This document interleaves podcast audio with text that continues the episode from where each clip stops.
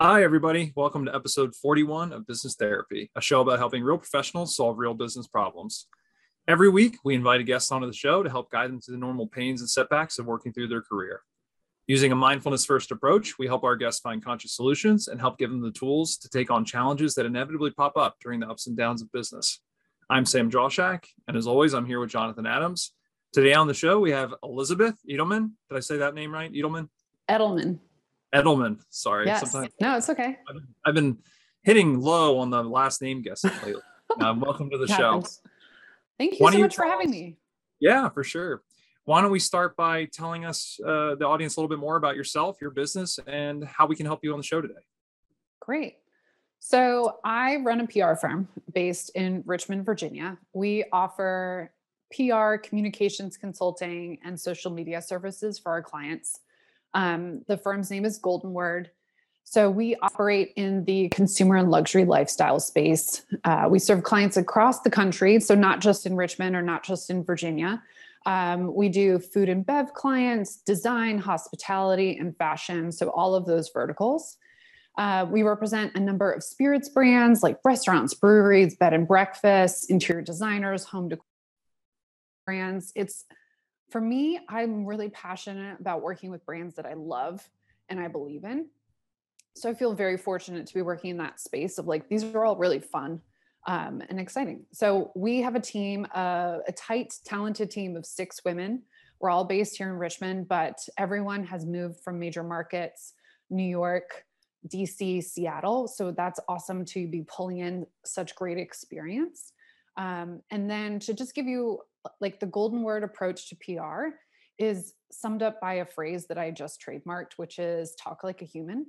So there's a real genuine humility and empathy in our work, and it helps us cut through and help our clients tell stories in a way that connects. Great. So, yeah, so that's golden word. Um, do you want me to get into our problem? Absolutely. Yeah. What can we do for you guys today? Okay. Great. So this is a little bit of a setup and some storytelling moments, but I think it adds some context to like what the big question is at the end. Um, so I want to first give a little bit of history. Um, I founded Golden Word six years ago in 2016. The first year was like easy and fun. I immediately had a full book of business for myself. And then every year since then, we have really wrestled with growth. So a founding tenet for Golden Word is we practice essentialism. So you guys know the book by Greg McKeown. Um, I read that book and it really exploded my brain. I have loved everything that he's put into it and really try to apply it. So he in the book offers a three-tier decision matrix, which I've used to help us determine like which clients we want to work with. And to sum it up easily, like if it's not a hell yes, it's a hell no. And so we really look to like the clients that are incoming like how do we feel about them? So it's either a hell yes or a hell no. Um, and in the first three years of golden word we represented a lot of like more sexy startups. And these are totally like hell yeses to me. This is like great visibility really kind people to work with awesome stories. But then the downside is there's some volatility. And so that impacts me and my bottom line and the ability to hire or uh, you know do payroll on a regular basis so they might run out of funding and suddenly let us go, even if we're killing it for them. So the lesson I learned from that is that we needed to balance off those sexy startups, as I like to call them, with some more stable clients. Um, you know, so it's a little bit of flash and then a little bit of just like more reliable uh, revenue. Um, then the pandemic hit, and we took obviously a big hit on the food and beverage side, the hospitality side and very abruptly stopped working with a lot of them. So we took on a lot of work outside of those outside of our like typical verticals to survive. And at the same time something that happened for me is I really honed my ability to win new business. I was already pretty good at it, but now I'm really good at it. Um, and so I feel like now, so like cutting to today, right? And the setup for our problem is that we're on track to double in size this year over last. Um, we like both in revenue and in staff. So we have more new business than I can hire for, which is a whole separate problem.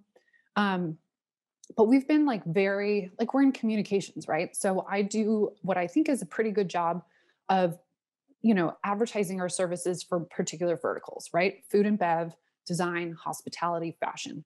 But I get inundated with new business requests that fall outside of those spaces. Some are really easy to say no to because we lack the expertise needed, the budgets don't align, or I'm just not interested, right? But others are intriguing because they have like a really friendly, talented team, they have a healthy budget, and then I have vision on how to execute the work. So, for example, like we've been approached by a real estate marketing firm, a fintech debt collections platform, an orthopedic practice. Like these are firmly outside of our traditional like expertise in how we're billing ourselves but then i also have great vision on how to execute these like how to help them right?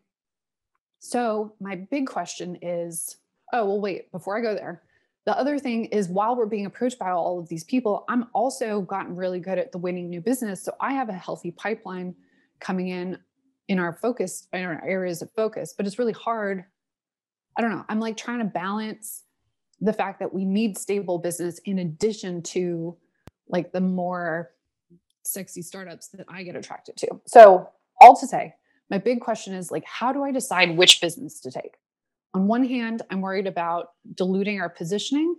Like, do we want to be a specialist versus a generalist? And there's great efficiency in operating within similar verticals. But on the other hand, particularly as we grow, diversifying our client base with more stable, well funded clients, that's attractive. So then further, which I'll let you t- talk in a minute here, but like, um, I've also hired for our specialties. So my vision for a client outside of those verticals, sometimes the team doesn't share that or or doesn't understand it. And then I feel like I'm training for that as well. But then these are also just like really good opportunities. So I'm just left with this like, what do I do with this business question? At the heart of it is the the, the primary issue uh, mitigating against volatility, volatility, or are there other issues at play? That feels like it. Yes, I also I think the pandemic particularly like put me in more of a scarcity scarcity mindset of I'm worried like that. So it's kind of this like the other side of the coin on the volatility piece of you know, I want to make sure that we're going to be okay and that I can provide for my team. Mm-hmm. And did you apply uh, the hell yes, hell no to the clients you took on after the startup uh, phase? I had, yes, I would say when it, I stopped using it as much ah. in the pandemic. That's when it just like fully went out the window. Um, but recently, I feel like my definition of a hell yes and hell no has potentially changed a little bit because I'm not just looking for that sexy story that we can sell from a client. I'm also thinking about like how I can provide for the team. Well, I'll start by saying, first of all, congratulations. It sounds like having a healthy pipeline and all this growth, uh, an amazing problem to have.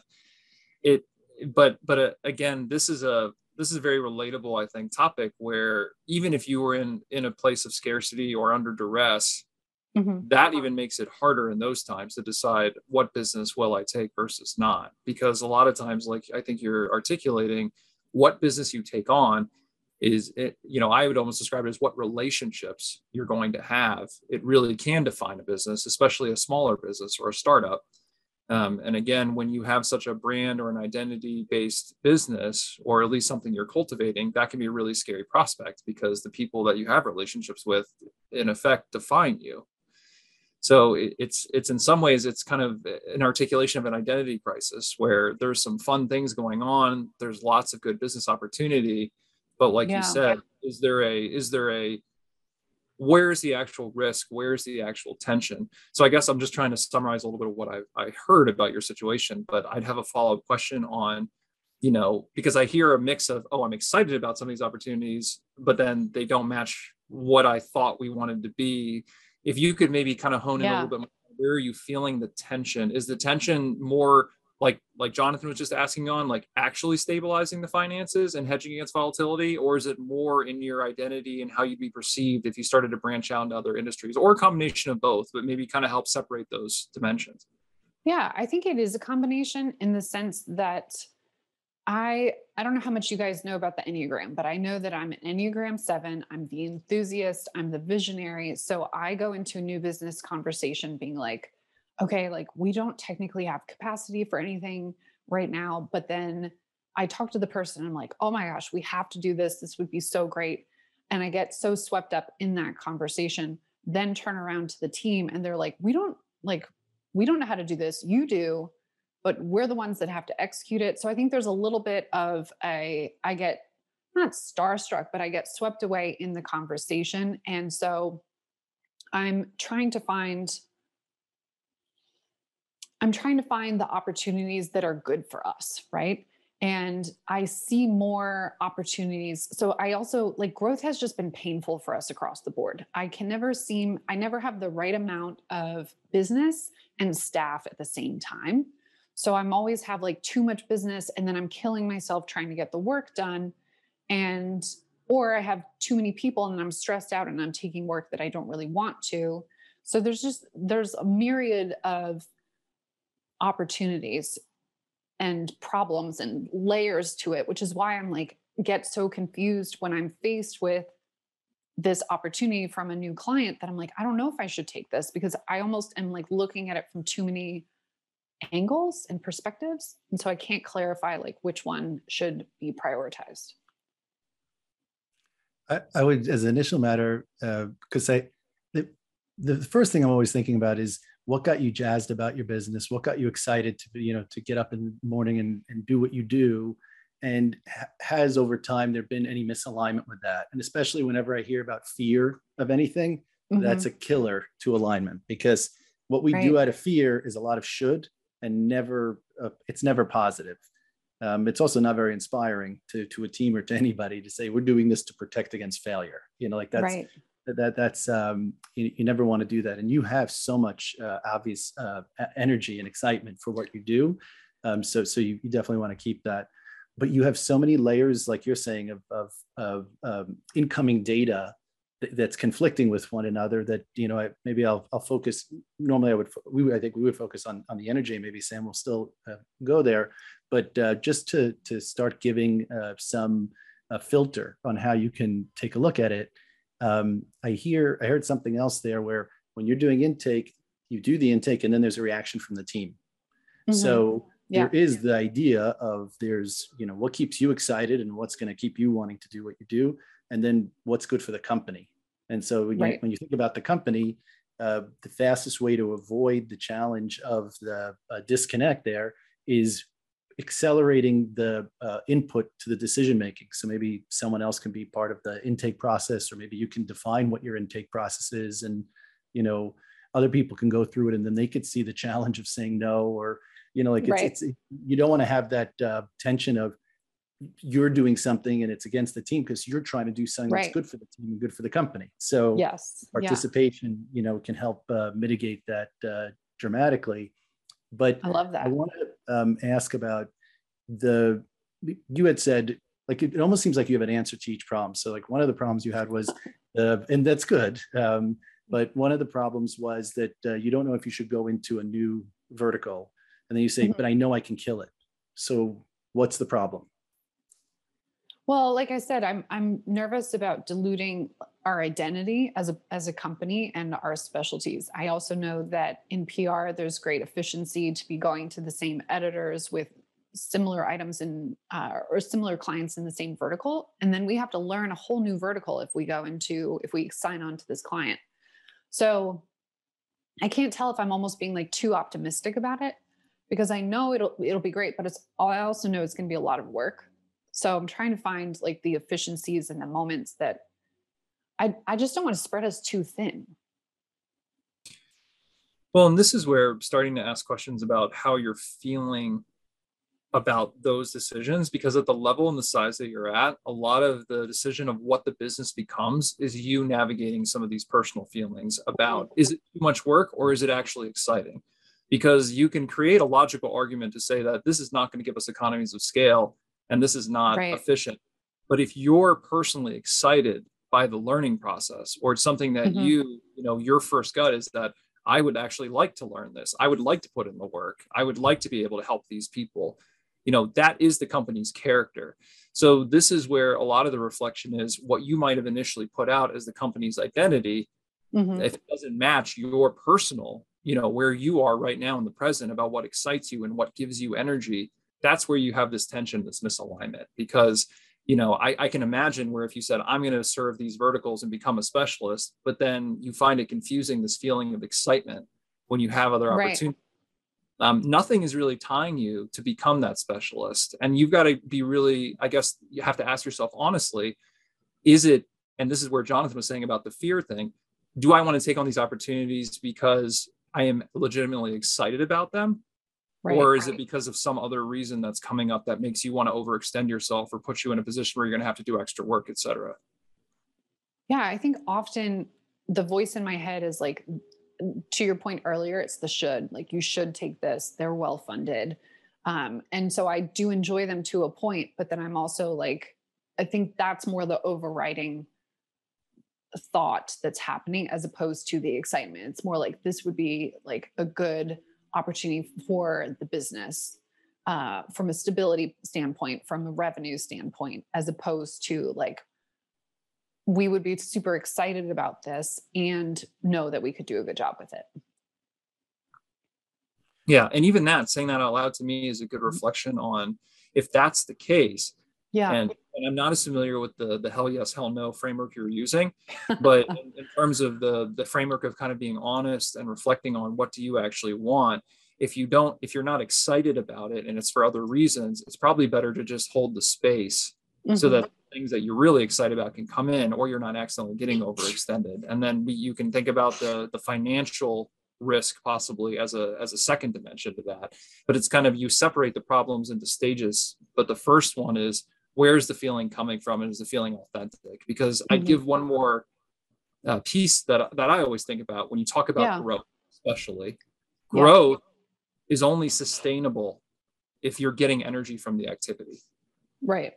you think about it that way you can't sustain growth in a company especially a company your size if you're doing if you're taking on more activity for any other reason besides you and the team being excited about it and giving you more energy to work on it because if you think it's always going to be a net loss to you no matter how you justify it rationally or with logic or with process or operating logic because if it's giving you like sort of a net drain or fatigue then that growth can't actually be real growth. It's going to be something you're always propping up until you or your team just burn out.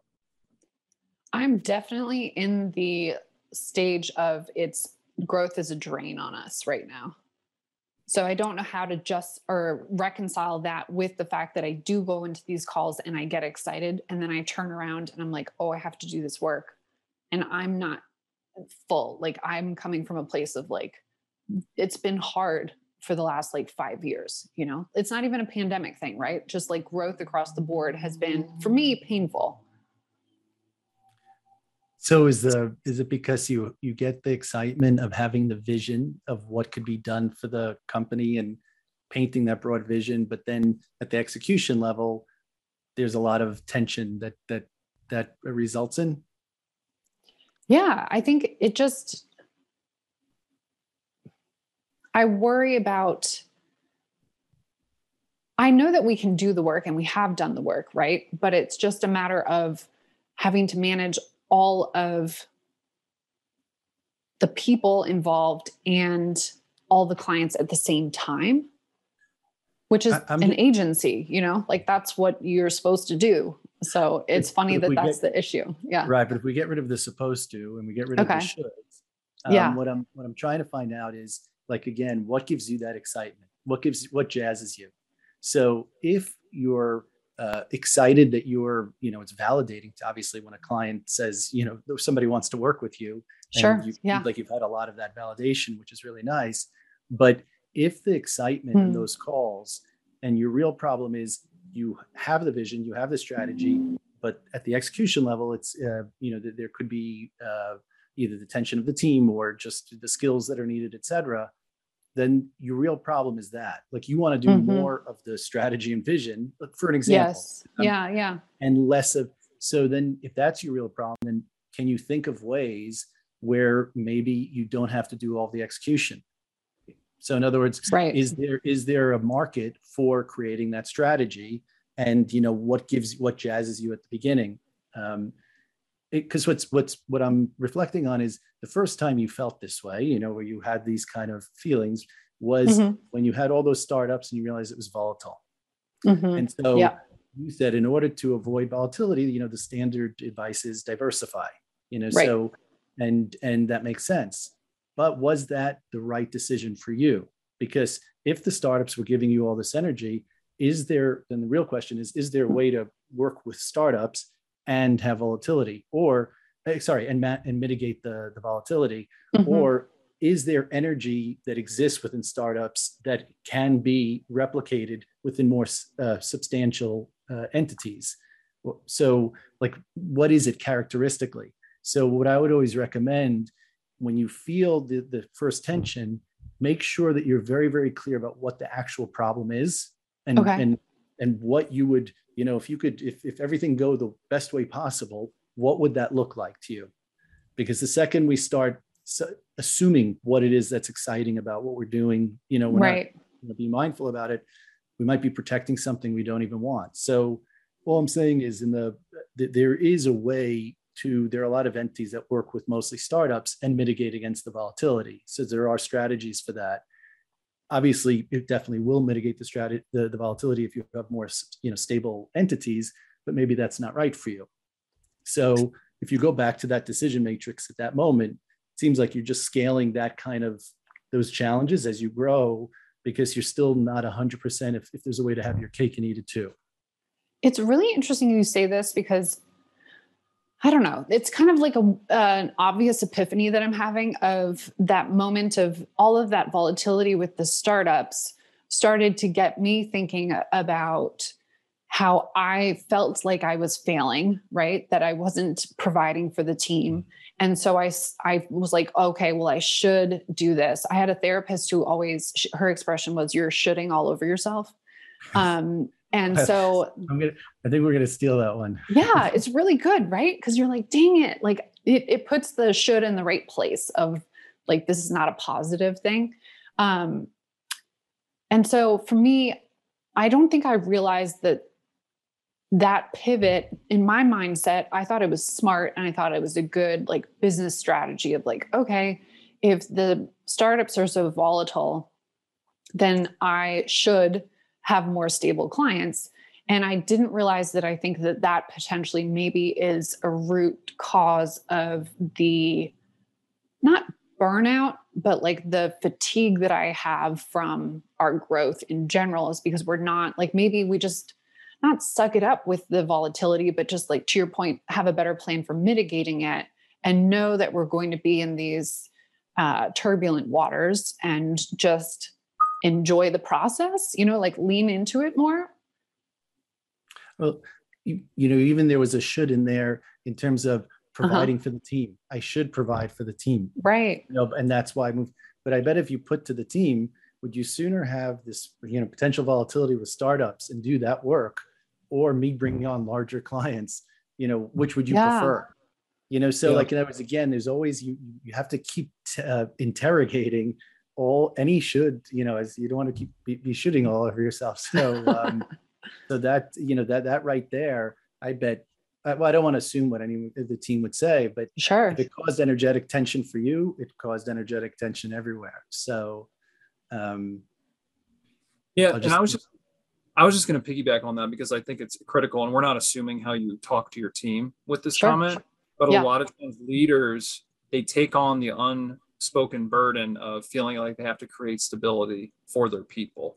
And yeah. oftentimes in these situations, like Jonathan was just mentioning, if you sit down with the team and say, Hey, what gets us really excited is working in sort of a riskier space. What do you all feel about that? How would you feel if we had to tighten our belt, you know, for a few months out of the year? Or how would you feel about this? What would you do? And having that as an open forum, especially with a small team, can be extremely powerful because in a lot of case studies and a lot of situations that are similar, you know you make end up making a lot of assumptions on what a stable safe work environment is for your people but especially in smaller companies where you do get to do really cool work people are often willing to trade a lot yeah. of their safety and stability to kind of be a part of that sort of organization and have that high powered high energy kind of fun environment. And a lot of times just opening it up to conversation saying what are we all comfortable with? And what yeah. would we do collectively you know if we took a riskier angle? Um, you you might be surprised how much really uh, authentic feedback you get from that kind of conversation. That's interesting because one of the reasons why i started golden word is i wanted to be working with clients that really energized us and I was very mindful of I don't want to sign us up for boring work that will pay well, but is just a slog. And we haven't gone that far, right? Like we haven't done that, but I could see how it's potentially like creeping in that direction if we're not mindful of it. Um, so I think that's really interesting just to invite the team more into the conversation because I feel very responsible when a client comes out of nowhere and lets us go because I feel like I've let the team down which like obviously this is beyond my control to a degree right? Like we can choose our clients um thankfully but uh yeah i guess i just i worry that they're going to be worried and i don't want that for them. Right. Yeah. But nor can you own that for them. Right. Yeah. that's a good point. someone else's worry. Yeah and if it makes you feel any better from our experience in speaking with a lot of agencies over the years, this is kind of the the people would rather agree to say I'm going to eat ramen and get not paid for a quarter every year than to take on a boring agency work that kind of right. dulls our creativity and makes us want to basically kill ourselves. And we've heard that from a lot of agencies where they eventually evolve to the point where you're talking about where the death of the agency is didn't come from they didn't have enough income or didn't have enough sure. stability they got locked up in a bunch of dreadful contracts that are just like really mundane things that nobody wanted to do when they started. And that is really the the killer of a lot of creative right. creative teams. Yeah. go ahead. No no you this is your show. So well i was going to say so what do i do in the moment when we have a client that comes to us that is outside of our verticals um, but i get that moment of enthusiasm and vision for working with them. You know like i've not signed us up for things that i am, am you know completely against right? Or like no will be dreadfully boring. Just we haven't gotten that far. It's just more like i do have these moments with the fintech company or the real estate marketing firm where i get really excited about the potential to work for them even though I don't know. I just can't. How do I balance that versus like what the work will actually be like? Mm-hmm. But for that, that's part of the question. What yeah. are you excited about? Are you excited about the execution and seeing it to fruition? Are you yeah. excited about that vision? Like what, right. what's what, what's going on for you at that moment? Sure. You know that um, I don't know if this is a phenomenon for you, but I feel like oftentimes I go into a meeting with people and I'm like, I don't know why they want to talk to me. I don't have any ideas on this front. And then, like 20 minutes into the meeting, I have this click and I'm like, okay, here's the plan. I know exactly what to do. Here are my questions. Have you thought about this? And so I just get into this mode where I do get like, I have the clear vision on how to do the work for them. Um, so, yeah, I think I get really, I don't know, I can see it and I know how to do it. Right. But again, is that mm-hmm. enough for you? Because in other words the question right. becomes like can you still do that have mm-hmm. those meetings, have those clicks yeah. without needing to be responsible for all of the execution and would that give you the excitement and by the way you just yeah. answered the question about it do i specialize or generalize like yeah. so most of the times the problem people have is they just have this idea in their head of what that actually means but when okay. they break down the component parts you know they realize that it's not what they thought. So to be in that meeting, could you imagine if a specialist was in that same meeting? Do you think you would have any less inspiration? Do you think your what clicked for you would be any you know more wrong or right than you know the than the other person? I'm almost I'm I could tell already. I'm yeah. confident that you would you'd be very confident in what you're you're espousing right. to them. So yeah. you know you could you could uh, compress time and and for, and not worry about that part you know, Okay. like the, the, the, the, the specialist. Um, Yeah, but, and, but and I'll give an answer, you know, to your question about does this happen to us? I can speak for me at least that this happens all the time. In Right. terms of, you know, we do a lot of process uh, work at very high levels with organizations, and it, you know, there's I, you know, and maybe this is more of a reflection of me personally, but there's not a single meeting I go to where I don't experience what you just said, which is Yeah. like I ten minutes in, I'm like, oh, I have a very strong opinion on Yeah. what should or what could be done here. And a lot of that is because, you know, I get excited personally about just being able to apply my knowledge to help people. hmm But what I would answer, you know, and this is kind of aligned with what Jonathan was saying, what it, it- it's kind of if you bring it down to a personal level and you think about it again as relationships, like when you take on a customer, you're building an, a, like a relationship. It's the same thing personally. We could help probably a lot of people that you come across, but are you really helping them if you overextend yourself into a place where you can't help them effectively or with a level of excitement over time? And I think Sure. that's why where it's so important to kind of know your boundaries, and especially if you have the vision what I what I suggest to a lot of people in the situation you're describing is de-scope, and that's kind of what Jonathan I think is suggesting too, which is you can have a strategy offering if people respect you in in you know in the area mm-hmm. or they they're already talking to you, but then Yeah. find partners who can do execution, find partners who can you know refer resources or say like I'm happy to stay on at the level that you feel you can stay excited at and make that a strategic offering. There's really no limit to how you build a relationship, especially when you have your own you you control your scope of services but i think it's making sure that that initial excitement doesn't extend past what you actually can offer. And a lot of that is really a reflection it's an internal facing reflection. It's really an internal kind of you have to you have to pause as a especially a strong consultant Mhm. say where am i actually like let's put my sales hat off and think what do i actually want to do? What do i have the capability to do? And then be honest in that moment with with the person who wants to build a relationship with you. Because Right. i've had a lot of great re- receptivity over the years of saying like i think i would know what to do but i just i don't have the capability to do this right now so i could advise you or i could refer you or we can maybe work in a different way but it starts right there like curtailing that Mhm. excitement and being honest and often that's pretty well received No, it's so we already do refer out a lot of the business that we get. Like we we're turning away a lot of already. Um, I think it's interesting to think through the ability to to your point of like de-scoping of potentially like putting ourselves in a position to offer more of the high level strategy. With PR it's not one of those things where you can advise that someone go and do it on their own. Um, so potentially like finding a, another agency to partner with because I've always assumed we had to do it in house right? Like again I'm not going to turn around to um, a client of ours and be like, well, you know what you should do is pitch this story to national outlets. Like that's not a, a capability that many people just have laying around in house. Um, but then, yeah, so partnering with an, another agency because we have had trouble like finding people who have this skill set um, in this you- area. You, could you create the plan and then mentor somebody that's on the client's team?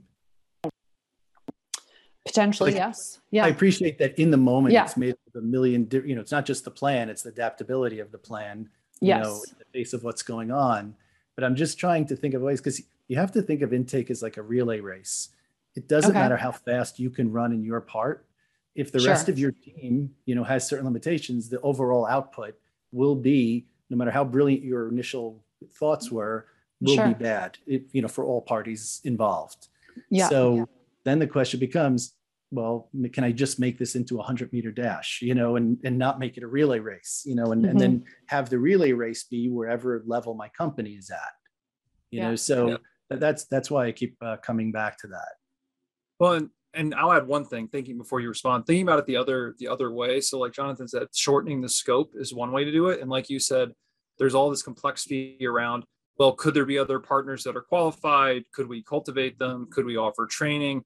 There's really infinite solutions Yeah. past the point where there's a boundary. But the important part of the conversation is setting your boundary, setting the boundary with you and your team. Like I was saying, personal boundaries and the same with professional boundaries, which is where do you know 100% that you could stay engaged and authentically be excited and give them that superior product? And beyond that line, and that line can change over time you know as you evolve as a person or a company. So it's always worth interrogating but it's always a good exercise to sit with yourself and the team and say what is that line? Where do we know from experience that when we cross this line we get fatigued that becomes unmanageable we don't like it? And really you know it's kind of that that re it's like when you go into sales calls you really got to remind yourself you know before the excitement comes yeah. on what is my boundary and knowing that it's going to be better for the client and for you and that if you have an openness you can have an openness outside the boundary to solution a million different things. Because like i think it you know there's a tons of ways to do that but it's always hard to even contemplate the solutioning part if the boundary is not clear. So i think that's always the most critical thing to establish. Yeah absolutely. I traditionally have not been great with boundaries so this is not the first time i've heard this one. Um, but it's, it's a new application of it which is interesting to consider it here there, there definitely been studies of the correlation between uh, individuals' creativity and their underestimating of effort. So mm, yeah. it's not, you know, the, if you're innovative in the moment and have that, you know, ability to put see all the patterns and what's possible, yeah. it's not surprising if there is a certain amount of underestimating effort, and you should definitely be caught be conscious of that. No, that's a great point. Yeah, and also this is where I don't know if we mentioned it explicitly again, but use your team as a backstop. I think Jonathan mentioned earlier about bringing them more into the vetting and the sales process. You know, even yeah. if they're pretty junior, I don't think it's ever too early to even use them as your accountability partner. You know, a lot of how we talk, you can, I think you can see the analogs between personal and business because we think mm-hmm. the nature of relationships and relationship building processes are very much similar when you yeah. talk about not just business. And a lot of times, even if you had a junior associate, even to an intern, if you said, here's what I'm feeling about this proposal that just came in.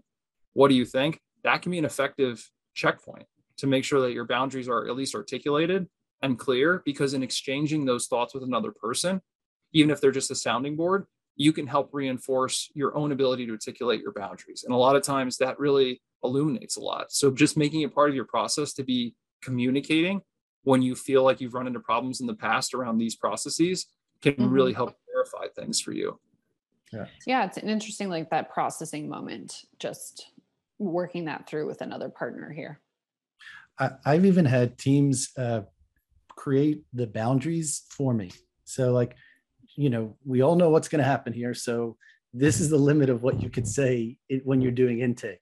And beyond yeah. that you need to check with whatever you know so you know even it that's not an unusual constraint to have in any uh, uh, initial meeting like there's no mm-hmm. reason why you have to commit to every, you know, to, sure. to what's going to happen absolutely in the future. So having that pause anyway is always helpful. Yeah. What do I do in the instance where the team is like, we don't know, or there's not concrete feedback? Because I think that's happened often in the past. And so I can't tell if it's a deference to like you decide or if it's truly like there's not an opinion um, um, my experience is when the it, it it that comes from the question that's usually being asked. Okay. So if the question's more, if it seems like the question is, what you know, I'm basically asking you to be responsible for the future of this company, you know, but by sure. my question yeah. in the decision you're making, there's a lot of I don't know. But if you right. ask, do you enjoy working on this kind of work or this kind of work? Yeah, that's a good. That's where phrase. you get a good yeah. answer. So you just have to make sure: are you asking them a fear-based question or you know an exciting huh. the same question but in an exciting way because okay. then that will get you a real answer. Because yeah. if, if you have unresolved fear in yourself yeah. pushing it to someone else will always get an i don't know. Yeah. That's and so helpful. Yeah and, and i have a strategy for that too especially when junior folks are less responsive. You can always say i, I always say take people at face value and it's and you know mm-hmm. when you're building honest culture assume that they're telling the truth if they really have no you know opinion on a matter. But then the follow-up for me is usually okay well in absence of any but this is i'm feeling right now and this is the direction i will go. And then that kind of stimulates the conversation that jonathan's talking about too which is so let's simulate what would happen if we follow my course of direction and are we still excited because yes. you will get them down to like you will be doing this work and this was right. what your day or your month will look like for the next quarter and that usually can elicit some response from people because unless they are just lying to you and they say like oh yeah that'd be exciting and that'd be great and we'd love to do that you're going to find out pretty quickly No, I love the reframing from the fear-based question, which because I think I would ask, like, do you want to do this work? You know, um, and that's not which, which is so right... pregnant, which is pregnant with all the concerns that you probably mentioned, you know, five right. times before. yeah, so. and I think I'm being clear in that moment of just like I want to know your opinion on your excitement level on it, but I think I could just be even more like drill down to it by positioning it differently. Yeah, or just invite them yeah. into what you're afraid of. So, in other words, have that out right. loud conversation without sure. an opinion. Just say, "I'm afraid of this. I'm, you know, worried about this result recorded." Like, so that at least there's a foundation that this is your concern. You're not necessarily saying they have to make an answer about it, but this is the yeah. framework with under it, the context in which you're working. Um, but th- that then at least gives meaning to the to the question uh, afterwards.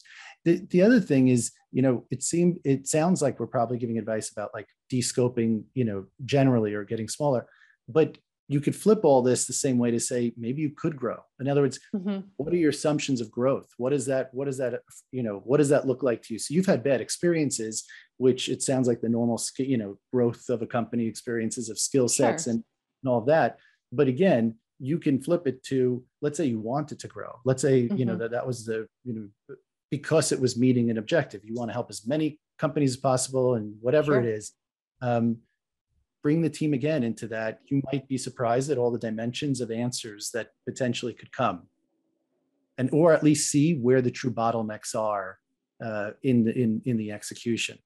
So I just didn't want to make it sound like yeah. we were No, I'm I'm well, it's just interesting because I feel like there's growth is uh, lauded in the media, right? You know, you talk about like so and so company hired 100 people and grew like a thousand percent last year, and that's the thing that we're all seeking. Um, no, no, well, well, if, well, if, well, yeah. If you're seeking to keep the energy that's going to sustain you, yes, you know, yeah, it's possible that you can growth would be good and possible. Sorry, I didn't want to interrupt there, but no, no, no. It's I I agree with you. I just think it's funny that this is what we celebrate in the culture of business, and I'm I think it's admirable when you, you know, not break even, but you maintain year over year. Like that already is enough of a struggle. Um, sometimes it just depends. So we don't well, celebrate that. It's like, congrats, you didn't grow this year, but you kept it afloat, you know?